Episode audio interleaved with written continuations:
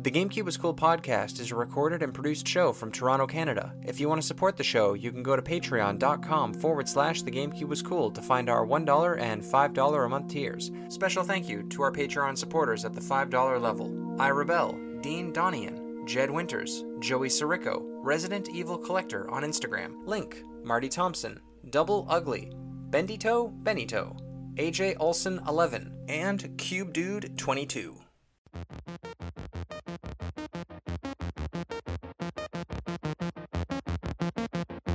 The GameCube, GameCube was cool. Hosted by Mike Lane and Neil Gilbert.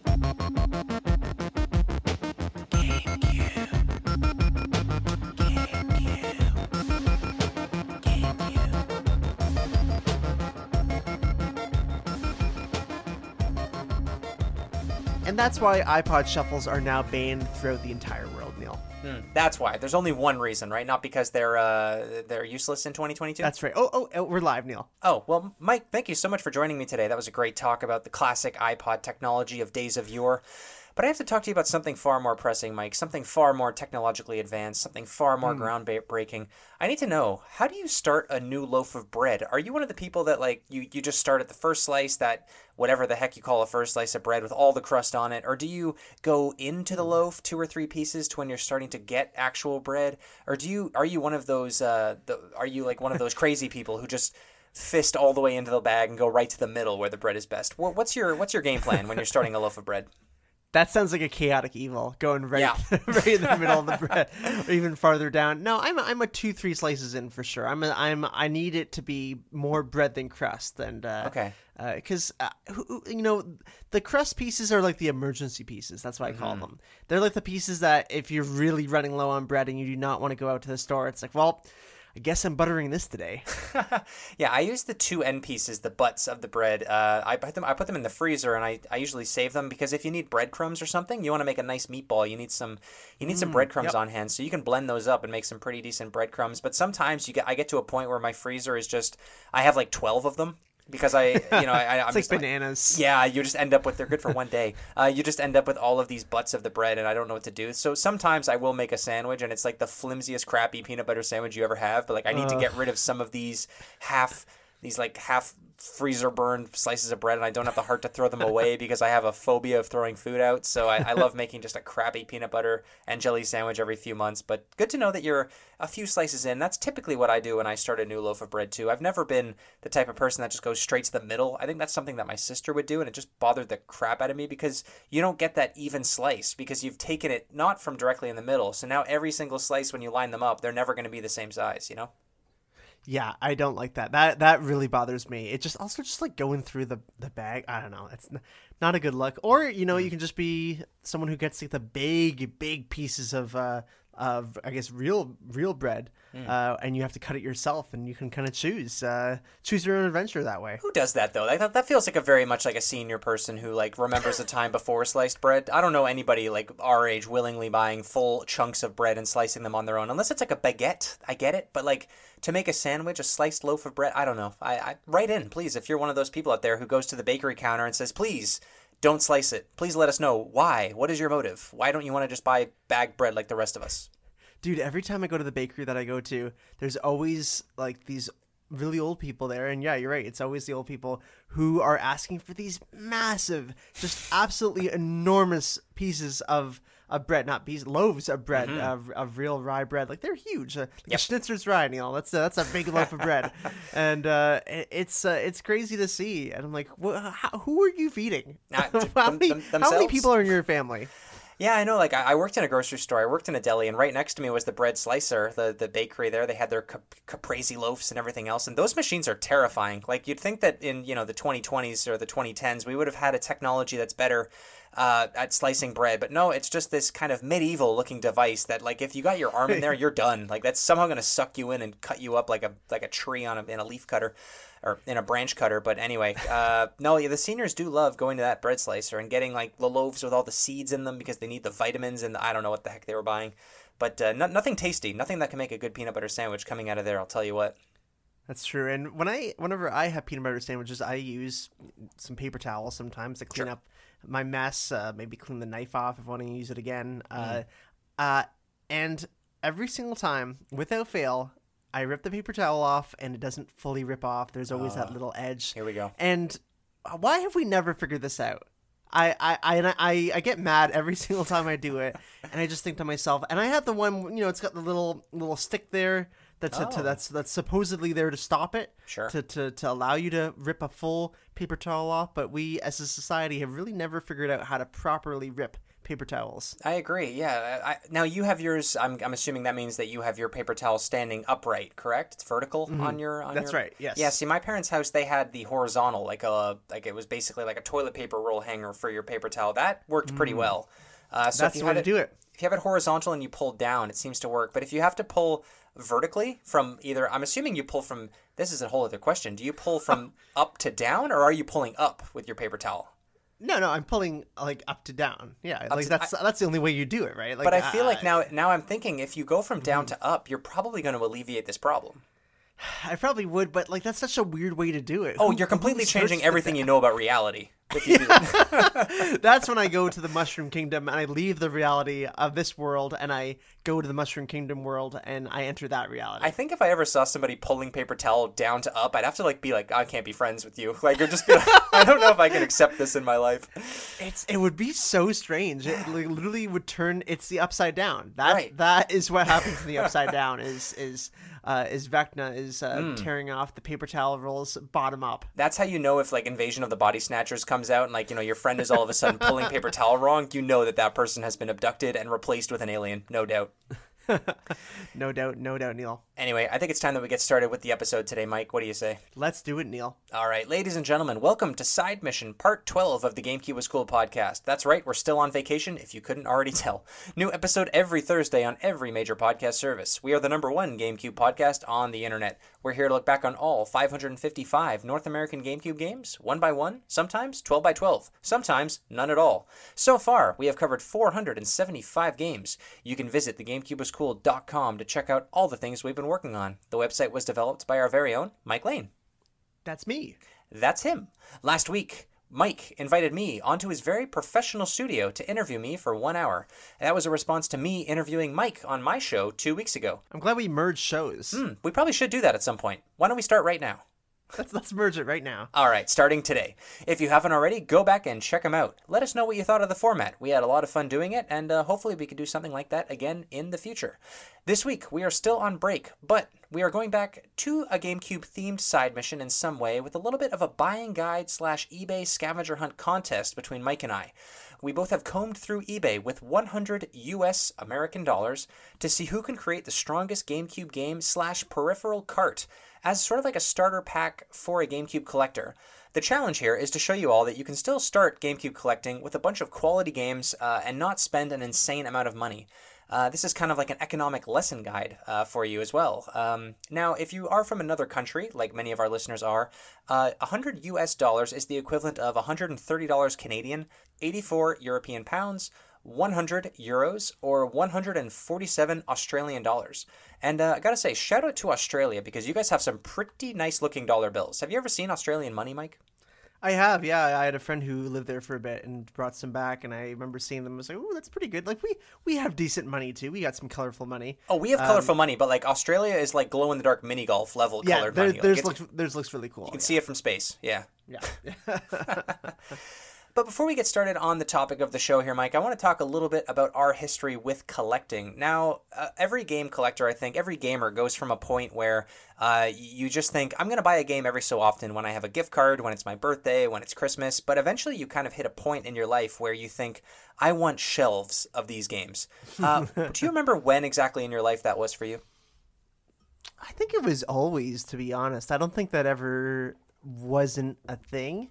Uh, I mean, I, I I didn't necessarily get a lot of games. Uh, I think like all of us, when we were kids, our parents usually got us one or two games a year, and we had to rent them for the most part. You know, that's Right. where a lot of our games came from. Was Rogers Video for us in Canada and Blockbuster, of course, we had and that's definitely where I rent. I played at least fifty percent of my games, uh, and then the rest of them, uh, I yeah would get one or two from parents and family a year, and I think because I would get so few, that's why I wanted to collect them a lot. Um, I think it's just like if you get a lot, you're the especially if you're a kid, it's not as the fire doesn't burn as bright, I guess you know. So uh, it was it was really cool to to to get these games, and I think my big thing was my dad because my dad had this inherent sense of value for stuff and still does. He's very good at it. Um, where he wouldn't let me throw out any any boxes. So I still have, as you know, Neil, I still have all my old Game Boy Color and Game Boy Advance boxes, which I'm sure 99% of kids threw that out because it's cardboard. Yes. But uh, today, of course, as we know, they're worth a lot of money, especially the Pokemon games in box, uh, like Pokemon Crystals that I have. That looks in a really good condition. That's worth a couple hundred dollars at least. So uh, I got to thank my dad for not wanting to throw boxes out. He of course didn't throw console boxes out either. I have all my old consoles, handheld and otherwise. Uh, still, the I still have the boxes for them, which is pretty cool.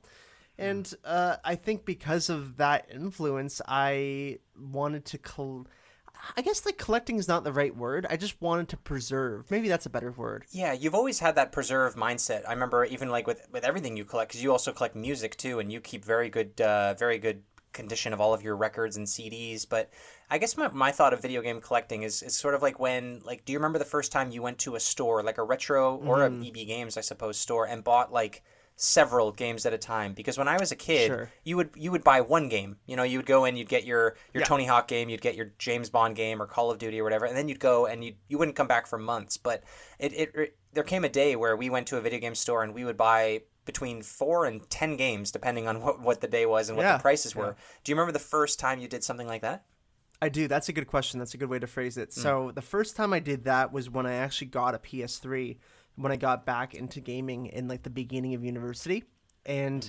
uh, I bought the PS3 uh, from some guy who's selling it, uh, and he, he was trying to give me all his Assassin's Creed games, and I was like, no, it's okay. I'll just take the PS3. but uh, uh, I went out, you know, almost immediately after uh, I bought the PS3, and I bought four games at the uh, at EB Games or at GameStop, and they were Dark Souls, uh, Deus Ex: Human Revolution, nice Uncharted Two, and uh, Batman: Arkham City. that's a that's a good starter pack of uh, PS3 games dude Yeah, those are honestly like arguably four of the best games on the PS3. four of the top So- 10 for sure Yeah, so that was a, a solid pick, and that was only I think I got the PS3 in either late 2012 or early 2013, and all those games are 2011 games, by the way.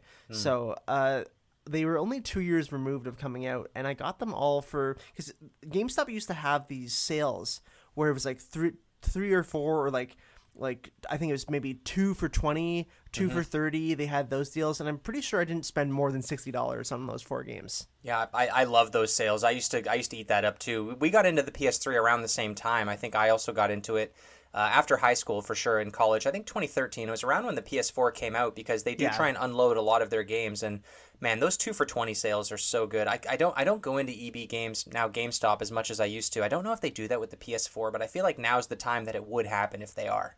Yeah, yeah. No, I was, I was, I remember that moment like pretty vividly, being like, "Yep, these are like I'm now, I, I'm back into gaming. Like I'm Yeah. collecting these games, and I'm going to." Uh, kind of start this, and uh, I got a lot of free PS3 games from people too. You know, I lived with a house with five guys. They all had, uh, they had a PS3, and they all had extra games that they were giving away. So I kind of uh, had a big collection. Like I, had, I got Bioshock, Fallout, all these standards uh, for the PS3. Uh, I got them from friends for free, and so that was part of the collecting too. And then uh, when I got a PS4, and then the collecting kept happening. But GameCube games, I was always collecting. Like I was always looking out for GameCube games. Right. And that was that was more the preservation part.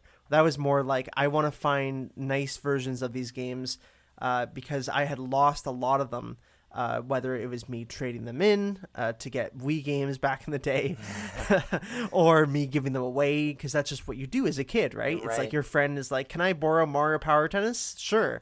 Never see that game again. Yeah, because that that's what we did as kids, like with toys, right? Like when you were done Yeah. with a toy, like you know, you, you graduated from Fisher Price toys and you give those to your cousins, and then you graduated from your like never Lego, but like other kind of building blocks, and then you gave those to your cousins, and then maybe like old computer games that like you didn't play anymore, you donated those to your cousins. So it just made sense that video games sometimes went into that bucket, unfortunately. And I think it's important though because like the way that some people think about collecting is very much just like have these games for the sake of having them, which I don't like that idea. I like the idea that I buy games because I want to play them and I want to preserve like the memories that I have with them, but I'm very open to like getting rid of games if it means someone else can play them. Uh, I'm the same way with like all my collections with my records and and other things too. It's uh, I I'll, I'll give them away if I'm not listening to them anymore, uh, so someone else can enjoy it more than I can. For sure, I like that. I like that uh, mentality too because we on our on our the Facebook group that we're a part of, the GameCube enthusiast page on Facebook, you you occasionally see people post a picture of Fire Emblem on GameCube, and it's you know three hundred dollars or whatever the price is now, and uh, you know the person will say, "Is this worth it?" And any anything's worth what you're willing to pay, really. Like if like That's right, it probably yeah. is worth that, honestly. But like, are you? Is it just going to sit on your shelf forever and collect dust? Are you going to play it? Are you going to put it in some kind of glass case as a as a like present it basically? Like there's so many questions that i have because $300 like no honestly no video game is worth that. But if you're going to get 300 hours of entertainment out of fire emblem on gamecube uh, what is that path of radiance? I should know this. Yeah, yeah, uh, Path of path, of Radiance. radiance thank you. Um, like if you're going to get 300 hours out of it then absolutely it's worth $300 because if you can get a dollar an hour out of any video game you're doing very well compared to most other types of media that you will spend money on in your life.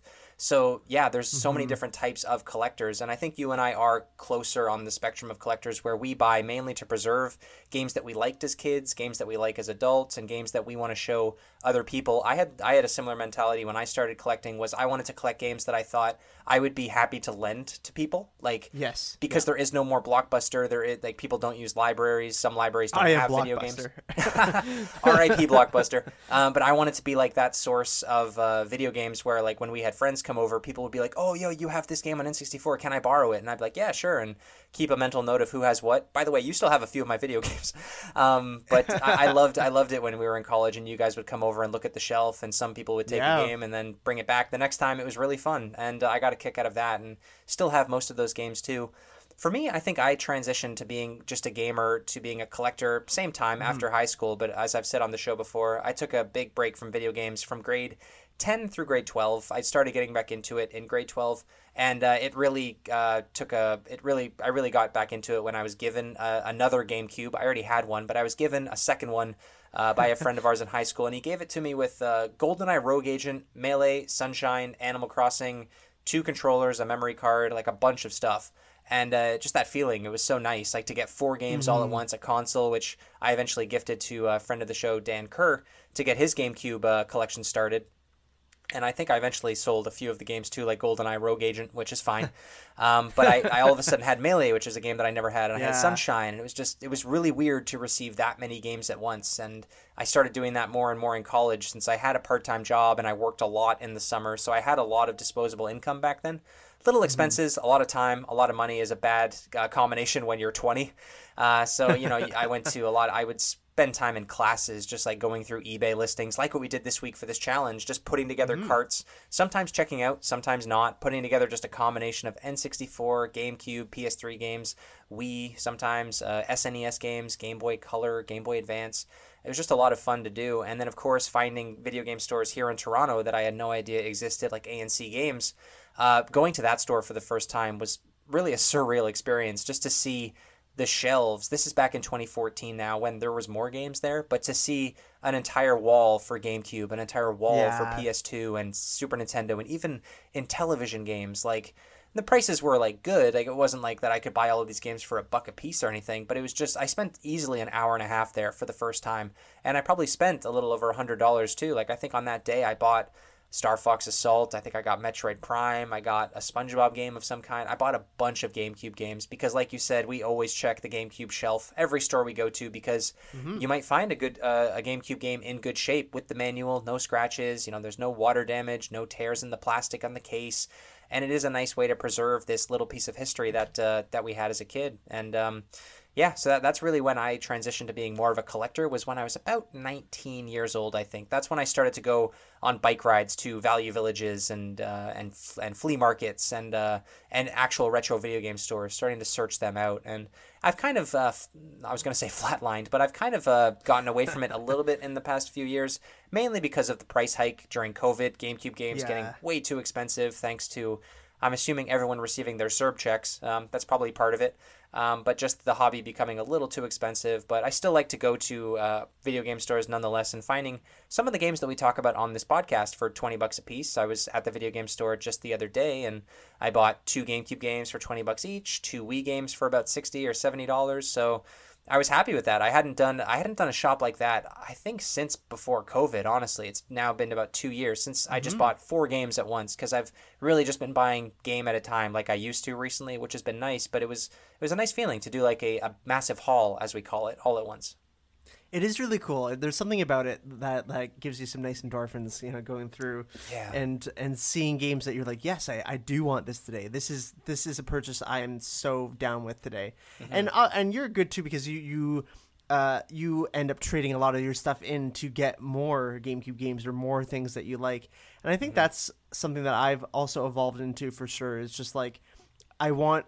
I, I, I, I'm looking for quality over quantity. Yeah. for for games for anything collecting wise like i'm looking for things that i'm really gonna enjoy. So i don't mind spending like a hundred dollars on a game. If it's something that i really will enjoy i will play it. I will lend it out. Other people will play it with me. It's a lot harder for me to justify a hundred dollars on a like a single player game. Yeah.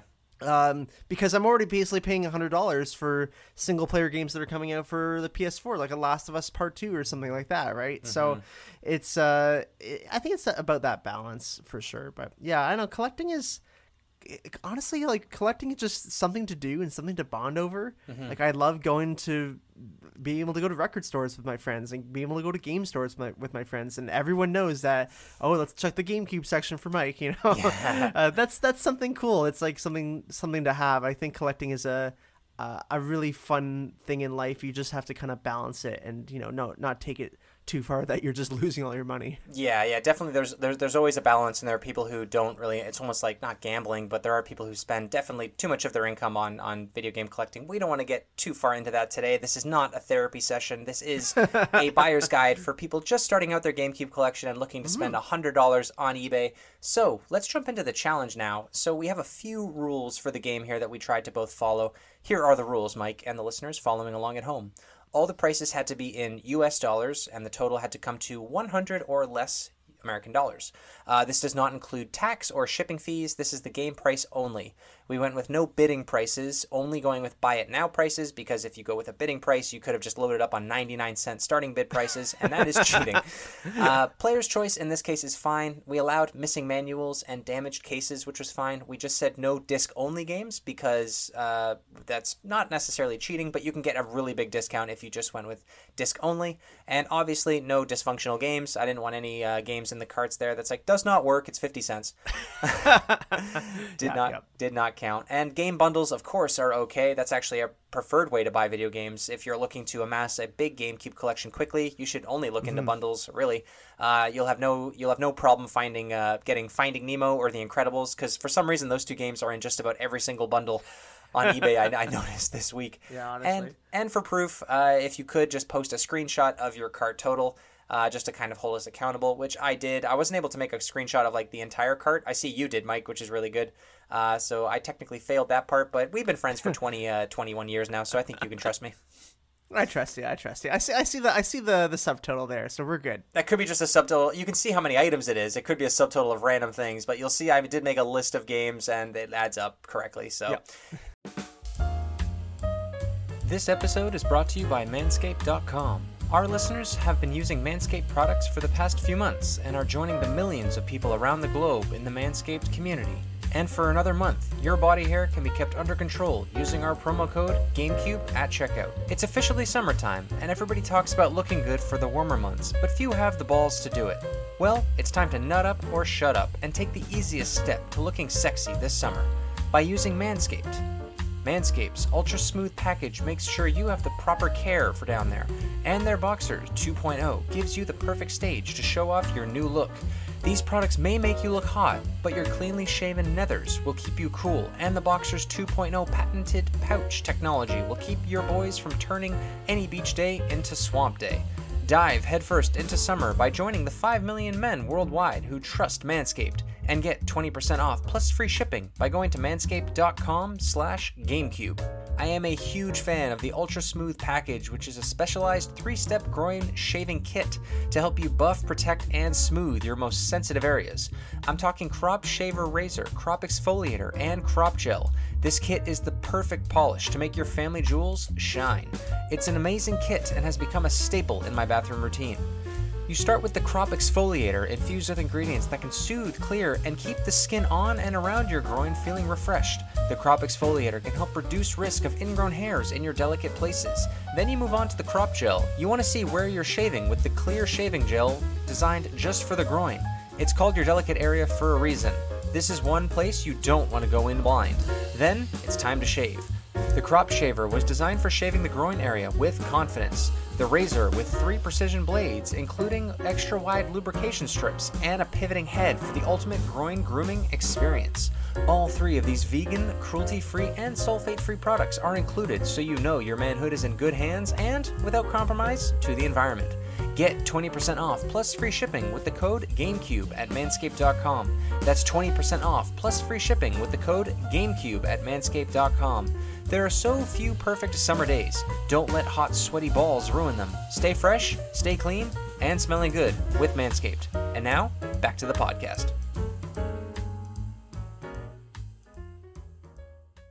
anyway, uh, did you want to go first, Mike, with your cart, or how do, how should we break this down? Let's do let's do uh, I'll do two games at a time. We'll do that. We'll do kind of do it in chunks H- here. How many games do you have in your cart, if you don't mind me asking? I've got seven. So I have like two variations of cards. So Let's I have do two games at a time. I have an odd number.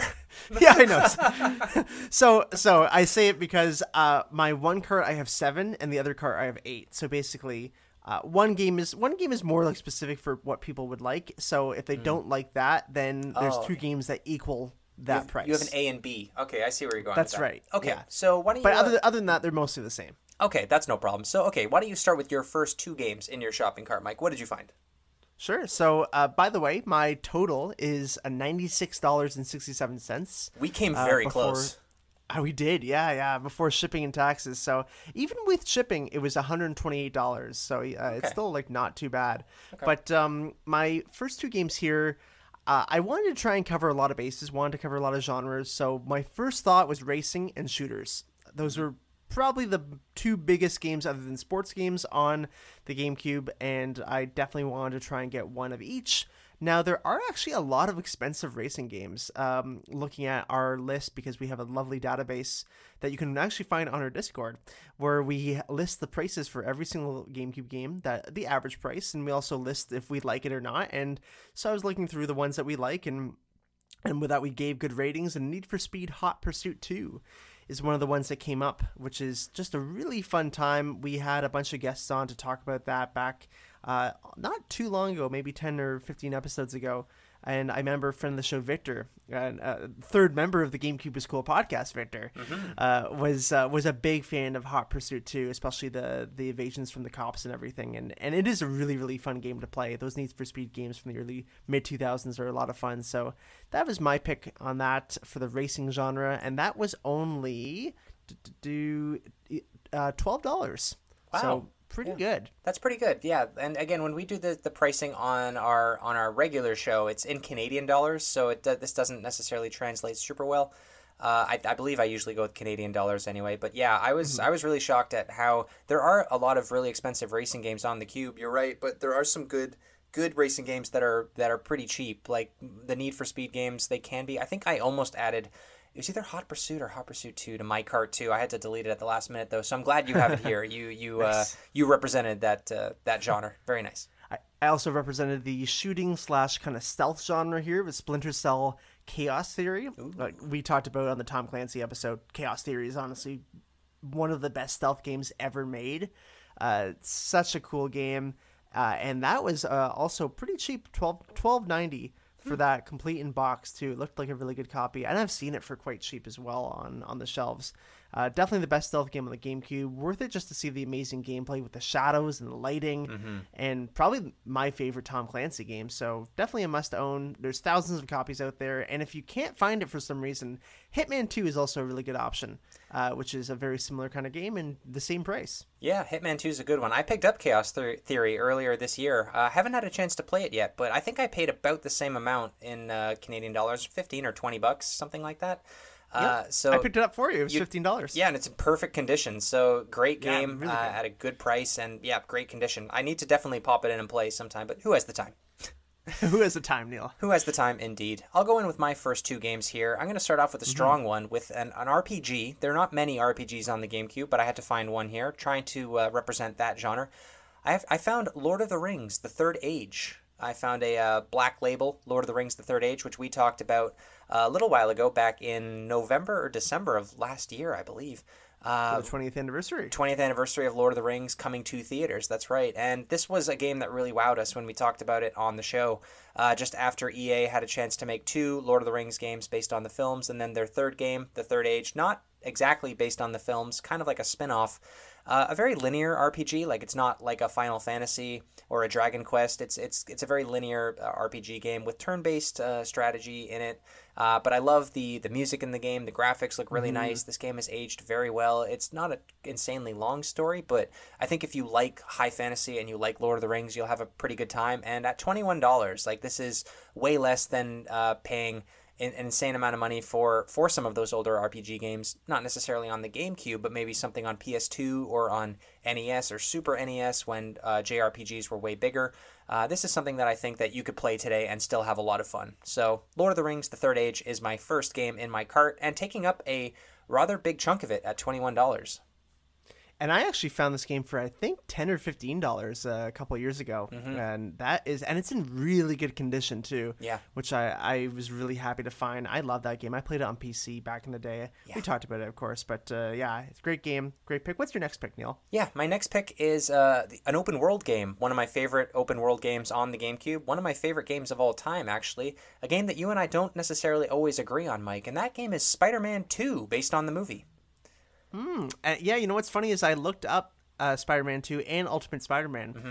and I don't love Spider-Man 2 nowadays, but I, I know I liked it when I was a kid. Yeah. But um, Ultimate Spider-Man got really expensive. I picked that up for $15, $20 Yep. Mm-hmm. a couple years ago. It's 65 70 now. I was going to say, right, there are three Spider Man games on the GameCube. So if you're looking to get a Spider Man game, you're going to want to go with Spider Man 2.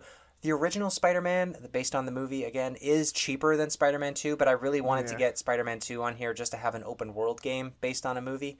Uh, I I do think that Spider Man, the original, is a good game, but I just think Spider Man 2, even though you're probably going to spend another $10 on it nowadays, it, it's just a better experience. You can get more out of it. It's got way more replayability, in my opinion. Uh, this was a black box version. It's the first game I ever got on GameCube. I'm really glad that it hasn't shot up in price over the years, honestly, because I can recommend it to people. Whenever anybody says that they just picked up a GameCube, you see all of those recommendations for Sunshine and, and Metroid and Melee, but I always like to throw Spider Man 2 into the hat and a few other games down this list that I'm excited to talk about. But uh, glad to see that it's actually priced way less than it was when it first came out. I found this copy for $14.88. yeah, that's probably around what I, I usually see for 15 or 20. So Mm-hmm. that, that checks out. They're just. There's, it got mass produced to hell. Like there's so Oh, yeah. many copies of it, and it was during the peak of GameCube, 2002, 2003. Mm-hmm. Uh, so it's um, you know, that's that's when a lot of copies were going getting put out, and that's why I think Ultimate Spider-Man doesn't have that many copies because it's a pretty late GameCube game. Yeah. And now people are kind of rem- like finding it, and because not a lot of people know about Ultimate Spider-Man, they're like, "Whoa, this is a really good game." It's like, "Yep, it's very unique." Yeah, because it wasn't based on the movies. That's why I think it was. It Mm-hmm. didn't have as big of a print. It was basically like a comic book spin-off more than anything. So Yep. yeah, and that's why it's more expensive now, and that's why it didn't make my cart because it would have taken up more than half of it. So with that, Mike, why don't you uh, let me know your third and fourth game in your cart? So I had to do some sort of extreme sports skateboarding style game. It's the early 2000s. You're collecting for this system. You need to have a Tony Hawk game, and since you can't get one or two on the cube, you might as well go for the third best one in my opinion, which is Underground. Nice. Uh, such a fun game to play. I picked it up before we talked about the Tony Hawk uh, games uh, in that episode way back, almost 100 episodes ago.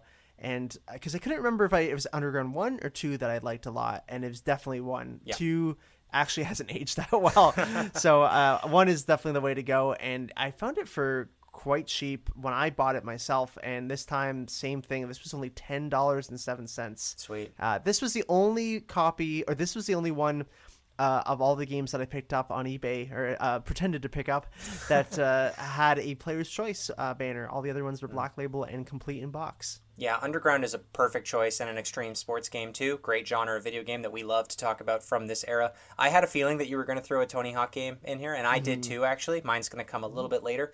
Uh, yeah, I think that I, I, it just saddens me to think because in recent news uh, we did hear that Tony Hawk three and four was in development uh, as a remake, uh, like what they did with one and two recently, but it unfortunately got canceled after Activision was acquired.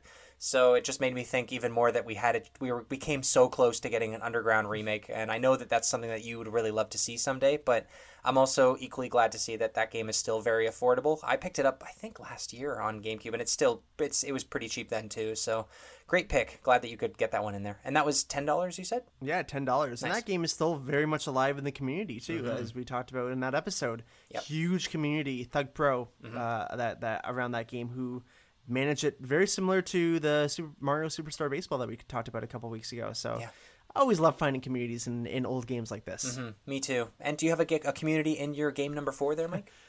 Not really, but uh, I mean, well, the franchise is a community, so uh, people associate COD with uh, kind of new Call of Duty, you know. But uh, there was a time where Call of Duty was actually really, really, really good, and this is Call of Duty Two: Big Red One, uh, which is just a really unique game for the GameCube. Uh, because it it was a game that I had always seen on shelves, but didn't know a lot about it. And then when we did a lot of research on it, and we brought friend of the show Spenny on uh, to talk about this game and his memories with it, and him playing it with his dad, uh, Right. it was uh, really cool to to hear about how this was like their answer to Medal of Honor. Which you think of now, like Medal of Honor being like nothing, but Right. Medal of Honor was kind of the more realistic, um, honoring the uh, the veterans and everything kind of game. And Big Red One did that with an amazing story. There was such great uh, team kind of like team bonds and everything, chemistry, uh, and uh, watching people get blown up, basically, who are in your team that you didn't even expect. Uh, great voice acting because I think that's like the cast of Band of Brothers, right? Or Yep. some of the people from that. And I think it's even made by the was it some of the producers? I'm, I'm forgetting now. But Yeah. it had a lot of connections to Band of Brothers, and it was trying to be as historically accurate as possible. Which is funny to think that we lived in a time when World War II shooters were trying to be historically accurate. When you look at what Call of Duty has become now, where it's just this I arcadey know. mess that. Uh, it's mainly just made to pump out money every year. It's that's funny to think, but you're right. Yeah, Band of Brothers connected to Big Red One. Fourteen eighty nine, a solid, solid price, uh, complete in box for a really, really good game. Uh, that it, it it's clunky. It's a little bit clunky to play today, but the story itself is worth the price of admission for sure. Yeah, first person shooters are kind of tough to go back to as we've learned doing the show, but I have I have a game like what you picked there later on in my list as well. So I'll transition now to the next two games on my list, and uh, got to go with another movie tie-in, but one that you and I both love and both own is King Kong, based on the movie, based on the game. Peter Jackson's King Kong, to be con- to be exact, Yes, thank you. Peter Jackson's King Kong, the movie, the game. the official movie game. Correct? Yeah, you got it. You the, the, you know the one. Terrible, terrible title. absolutely awful, but an absolutely gem, absolutely amazing gem of a game. Uh, this is a terrific Ubisoft game on uh, GameCube. It's also really good on some of the other platforms that it's on. It's uh, it's graphically very impressive. Gameplay is a lot of fun. You can definitely see Ubisoft's uh, inspiration to make later games like Far Cry in this game, no doubt. Them throwing, you know, the spear throwing is a lot of fun. The environmental storytelling of this island that you're on, the lack of a HUD where you don't uh, you don't know how much ammo you have. You have to your character says how much ammo you have. The story and how close it is to the movie is really cool. Uh, it's actually somewhat uh, scary some of the parts, like just going through the caves and, and there's dinosaurs around, and of course King Kong. Uh, this game has aged very well. I've, I've played about, about half of it. I think I got through, and then I got sidetracked with something else. But I bought it for I bought it for in real life. I bought it for fifteen dollars a couple of months ago, and great condition, great manual, great case, everything. The game works just fine. I I uh, I'm really glad that I have it in my collection, and uh, I found this game on eBay for fourteen dollars. So not a huge price for a, a game that's uh, pretty good. And this was another late GameCube game. This was a cross-gen game because it, I think it sold Mm-hmm. better on Xbox 360. Uh, this was one of the first big Xbox 360 games, if I remember correctly. Um, so yeah, had to have King Kong in my cart. It's just a great game. Like Mm-hmm. uh, it's so so different, so unique for a movie tying game. The fact that it was it was um, so Peter Jackson was so involved in the making of it too. Yeah. Uh, I probably one of the first video games ever where a director for the movie actually had a lot of input into that game. Yeah, exactly. That's I, I love it when the creators themselves, the authors or the directors, have a say in the game creation and everything because you can definitely see the quality and the love carry over from the movie to uh, to the gameplay. So, yeah, great game. My next game on my list here is not one that I would recommend, or not one that I would probably pick up on my own, but I wanted to have a traditional sports game in my cart, and tr- traditional sports games on GameCube are relatively cheap for the most part. So I went with NHL 2004. Uh, I just wanted to have a hockey game on there. I like, I, I do like video game hockey games, and I really enjoyed uh, covering all the NHL games. Feels like about a year and a half ago now we did that with uh, Patrick Hickey Jr. Uh, to have him on the show. Um, that was a lot of fun, and I really didn't know which one to pick, but I remember us talking pretty highly about NHL 2004, and I was able to find a copy of this game on eBay for eight dollars and ninety cents. So it was a pretty easy add to the uh, to the cart because once you have one hockey game on on the cube, you really don't need any more. Really, you can pretty much play that one forever with friends and uh, and have a really good time. And that I assume would be the cover with Dany Heatley uh, on it and not Joe Sakic because I course. was lucky enough to get the Joe Sakic cover for ten dollars at uh, one of our local game stores Mm-hmm. because I guess they just had no idea that the Joe Sakic variant is worth a lot of money. So still have that. Uh, I might sell it and I might use that hundred or two hundred dollars to uh, go through these games as well and, and do my own eBay list again. That's the that's that's a good tip actually for collecting is you know buying a game that's underpriced, selling it at a profit, and then using that money to buy some more games. That's absolutely something that uh, collectors out there should look out for if you can. But with that, Mike, what are the next two games in your cart? I got a really crazy wild card here, Neil, uh, that you'll be a little thrown off by. It's a Monster House, the game based on the movie. Okay, I, I I thought about putting this one in there actually. I'm still on the hunt for Monster House. I never see it at our game store, but that's a great pick for one reason in particular, Mike. That's right, and the reason is the arcade games that you can play within it, right, Neil? Yep, exactly. Uh, die. What's the what's the game called now? Do you have it there? Uh, No, I, I, I was hoping that you would know. die, die. I'll look it up. You talk about Monster House. Oh yeah, but, but Monster House. So the game itself is actually not that bad. It's uh, it's kind of fun to play. It's a pretty standard uh, licensed game from this time. Of course, it's based on the movie Monster House that kind of came and went in 2004, 2005. But uh, I did play it for the uh, the episode when we talked about it. I think that was on the Halloween episode. Maybe that I would check out. Yep. And it's actually kind of a lot of fun. And because it has uh, an arcade emulator within it, just like Jimmy uh, Jimmy Neutron, I was going to put that one, but that was actually more expensive than this one. So I chose this one instead. Yeah, that that is the reason why I'm looking for it, and uh, we I, I enjoyed finding that in this game in the Jimmy Neutron arcade. I just love arcade games hidden in video games. It's such a cool thing to do. Thou Art Dead is the name of the uh, is the name of the arcade game in this one, and that is a good price for admission as well. What was what was the cost that you said you uh, found the game at? Cost for that is eleven fifty eight. Okay. So uh, super super cheap, easy buy. Uh, that was a that was a an easy decision for me for sure. And that feels like one of those movie games that came with a movie ticket as well, right? It did, yeah. So I could have I can also I can also go and see the movie. Pays for itself right there. You saved the money already. See, you're basically getting the game for free. exactly. And then I wanted to do because I didn't really have many uh, uh, multiplayer games, so I had to have a good multiplayer game on here, and that's Outlaw Golf. Oh, you know, everyone needs a good, silly multiplayer game, and the fact that we have pre-stardom Steve Carell as the announcer Mm-hmm. is hundred percent worth the cost of admission alone. Uh, and the golfing itself is actually pretty fun in this game. Like it's it's no Tiger Woods, but Mm. it's it's solid gameplay. It's a solid, fun game to pick up for cheap and uh, get a few friends over to play this this wacky, sometimes problematic game. Yeah, a little bit, uh, a little bit offensive by today's standards, but Steve Carell's comedy hasn't aged super well across the board. But yeah, that's a great pick. I forgot about Outlaw Golf. I see that game all the time. I forget. I forget that I should probably pick that game up sometime. Good to know that it's still very affordable. I feel like if more people knew that Steve Carell was in it, it might be a little bit more of mm-hmm. a cult classic. But at that you wouldn't know it because his name is not on the case. But if he was to be in that game today, they would have that on every every piece of marketing that they possibly could.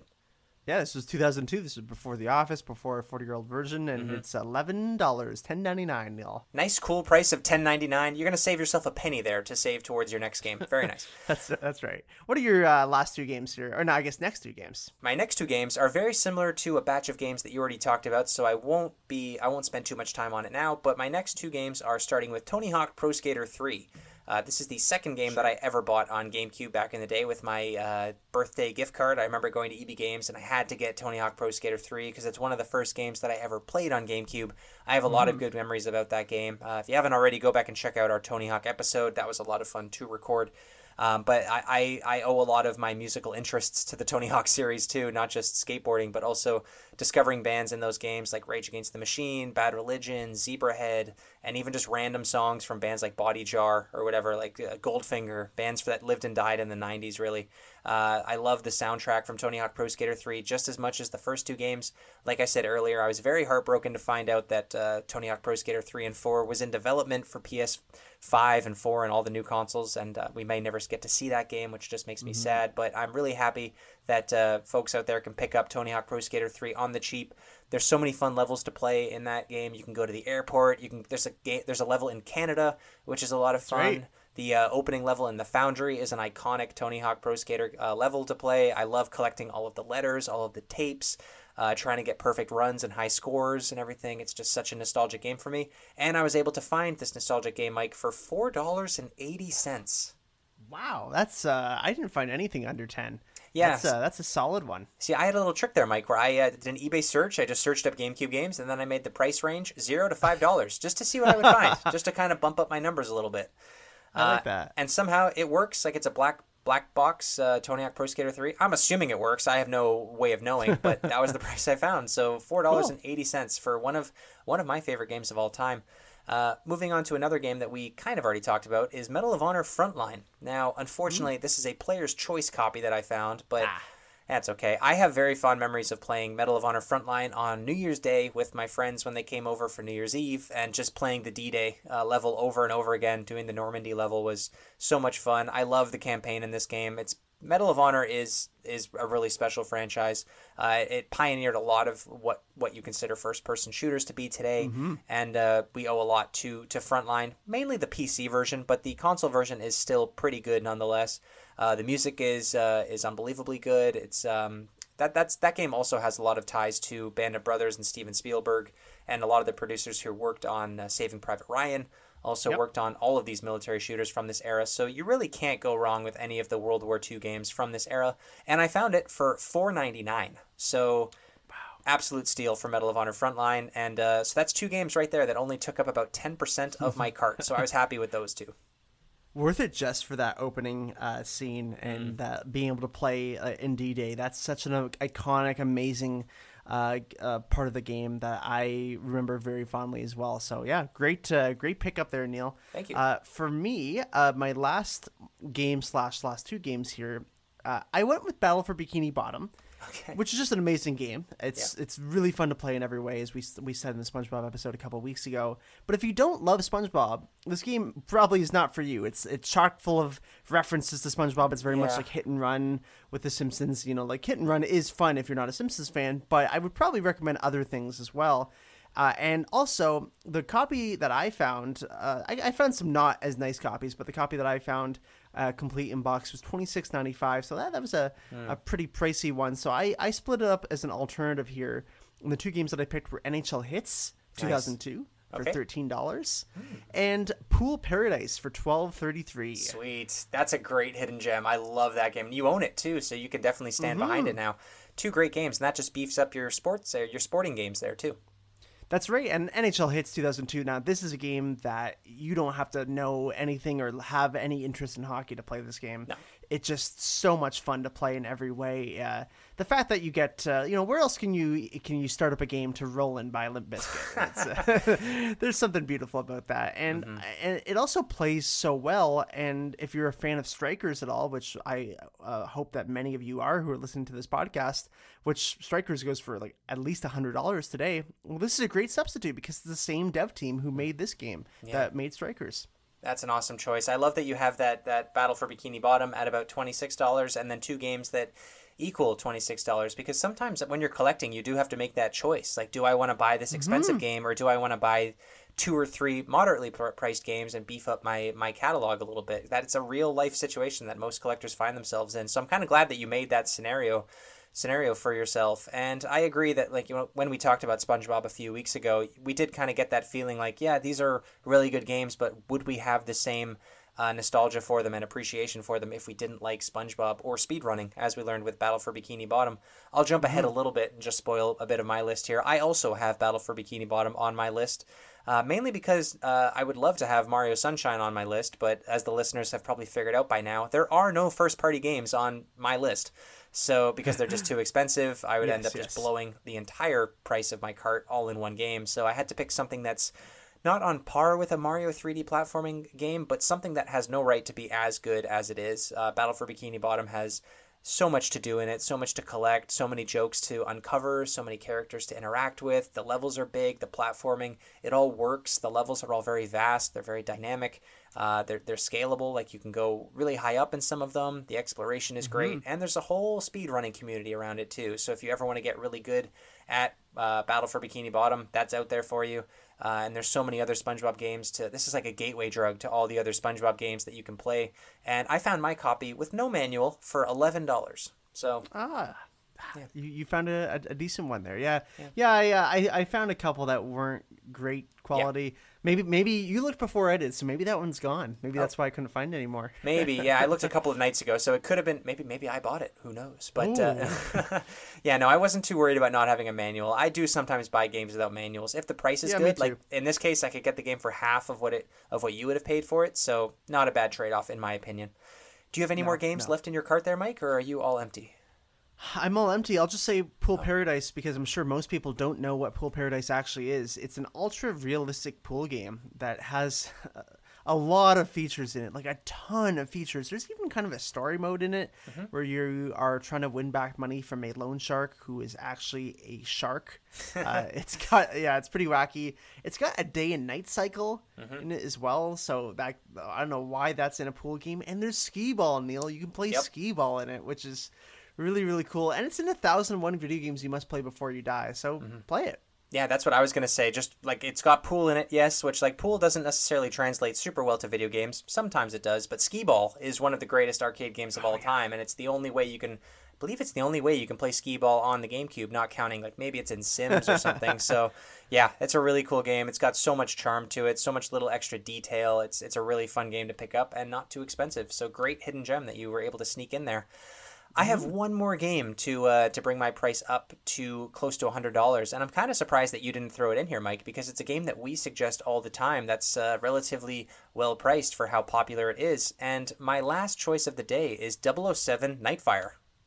I mean, I assumed you were going to put that, so so I I st- uh, stepped away from it. I was actually thinking "From Russia with Love" was mm. my hmm. other one, but I thought uh, no, Neil will probably put uh, Nightfire, which is it's the only pick. Obviously, you can pick up all four or slash five James Bond games, but Nightfire is the one. It just the perfect game in terms of uh, uh, the arcadiness of it and the James Bond stories and the fact that the multiplayer is by far the best of any of those games in mm. this uh, in this era, and we believe that the multiplayer is better than GoldenEye, just because you can play the multiplayer today. Absolutely, you know you're totally right that you can definitely pick up. I could have added any of the four James Bond games. I'm not counting 007 uh, 007 Agent Rogue Agent. There's no way that that game is worth uh, adding to a cart here, especially if you're just getting started on GameCube. If you're going for a complete James Bond collection, that's probably when you'd want to pick it up. Close second for me on this one would have been Everything or Nothing, I think, and then yeah. From Russia with Love. But no, I had to go with 007 Nightfire, man. Like that campaign is so good. This game looks terrific. It sounds awesome. It's basically a Pierce Brosnan movie that we never got, and Pierce Brosnan is my most nostalgic James Bond actor of all time. So anything that I can get with him is that sounds weird. Anything I can get with Pierce Brosnan, I will take. Um, I love his movies. I love I love the games that are based off of his likeness. So um, yeah, 007 Nightfire had to throw it into this cart uh, t- so that you and I can continue having some amazing uh, multiplayer experiences, which we still have to this day. So I can play through the campaign for the hundredth time probably. So I can just snipe people in the head and, and set up landmines everywhere. And I can do all of that for the low, low price of $16.99, which I actually saw this game at A&C Games the other day for that exact price in Canadian dollars too. So 007 Nightfire, man, like it's a super cheap game and it pops up from time to time. And occasionally I do see people on our Discord or on our Facebook chats or wherever, and they just be like, oh, yeah, just got this game. And it's like, good. Like, I'm glad that Night, I'm always glad to see Nightfire finding a good home. It's always nice to see. It's nice to see all the love that our listeners have given us on our Nightfire episode, one of our best episodes, our number one episode, I should say, uh, which is just crazy to us. We, of course, love that game. And yeah, I love when people bring it up, and it's definitely a game that I always recommend people, especially if they have any interest in shooters or James Bond. It's mm. an absolute must. And that concludes uh, our list, Neil. So yeah, what do you uh, what do we think? Who who won that that uh, yeah. uh, that round? Yeah, so my cart came to ninety six dollars and fifty six cents. Uh, so just three dollars and forty four cents below. Uh, I couldn't find a three dollar and forty four cent game, unfortunately, to make it an even one hundred. I tried so hard, but my list is Lord of the Rings: The Third Age, Spider-Man 2, King Kong, based on the movie, based on the game, NHL 2004, Tony Hawk Pro Skater 3, Medal of Honor Frontline, player's choice, Battle for Bikini Bottom, and 007 Nightfire. So a total of eight games for 100 USD. What's your list, Mike, in, sum- in summary? Need for Speed Hot Pursuit 2, Tom Clancy's Splinter Cell Chaos Theory, Tony Hawk's Underground, that's the player's choice copy, uh, Call of Duty 2, Big Red One, Monster House, Outlaw Golf, NHL Hitz 2002, and Pool Paradise. It's a good list. It's a good spot. It's I wouldn't be disappointed if I unwrapped that box of games on Christmas morning back in 2004. No, no doubt. Mm. But I gotta say, like, I think I'm I'm gonna go with my own list. I'm very biased though, so I think we're gonna have to leave it to the listeners. Yeah. We'll put out some sort of a poll or something to find out who has the better list of $100 games. And your total came to $96.67 so okay. just a couple cents more than you. Yep i'm i'm saving you money if you go with my list ladies and gentlemen. Just just remember that. Neil's here to help you save money. Vote neil and save your money. Mike this is a really fun episode to do as a side mission but we will be back next week uh, with our regular content. So with that why don't you let the listeners know what they can expect next week on episode 108 of the gamecube was cool podcast Yes, Neil, we are done interviewing ourselves and we are done talking about collecting games. We are officially merging our shows once again back to the GameCube is cool. and uh, we will be talking about Donkey Kong Jungle Beat, a game that you don't hear too much of anymore, but it's uh, definitely a, I would call it a hidden gem, a first party hidden gem on the GameCube. Of course, there are lots of them. And I actually picked this game up recently. I have never played it, Neil, so I'm going to play it and I am going to give you a full review uh, and how it holds up in the present day. You're going in blind to Donkey Kong Jungle Beat. That's really exciting. I'm uh, I'm excited to hear you talk about it. Do you own the bongos? We've talked about Conga already. I don't remember. Do you own those? No, I'll have to borrow those from you. Oh, okay. the game is good. I got I, I picked it up for like ten dollars. Yeah. It was uh, great condition. I had to do it. So yeah, no, the game the game itself is really fun. I'm excited for you to borrow my bongos to play it. That's going to be great. Unfortunately, that'll be the last time we ever get to talk about the Donkey Kong bongos on this podcast. But uh, no, it's a it's a nice little hidden gem. I, I agree with you. I'm a big fan of the Donkey Kong Country series, so this is the closest thing that we got on GameCube, and it's going to be a lot of fun. But until then, ladies and gentlemen, thank you so much for listening to Side Mission, Part 12 of the GameCube is Cool podcast. New episode every Thursday on all the major podcast services. Leave us a rating and a review so we can make the show better. You can support the show by going to patreon.com forward slash the GameCube was cool. All patrons get the show ad free and a little early. Thank you so much to everyone over there. And you can follow us for free on Instagram, Twitter, or Facebook. And you can join the weekly conversation on our Discord channel. Just search The GameCube was cool. Share us with your friends and family. Tell eBay Mike says hi. Thank you so much for the support, and we will see you next week. See you later. Bye bye. GameCube. Over 600 games you've never heard of. GameCube. The product of what happens when you think inside the box. GameCube. If eBay became sentient, That'd be the weirdest. that'd be the weirdest person on the planet.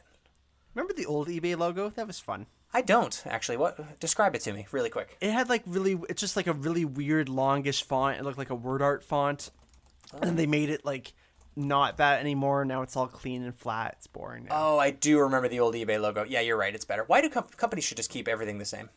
I don't like change. Yeah,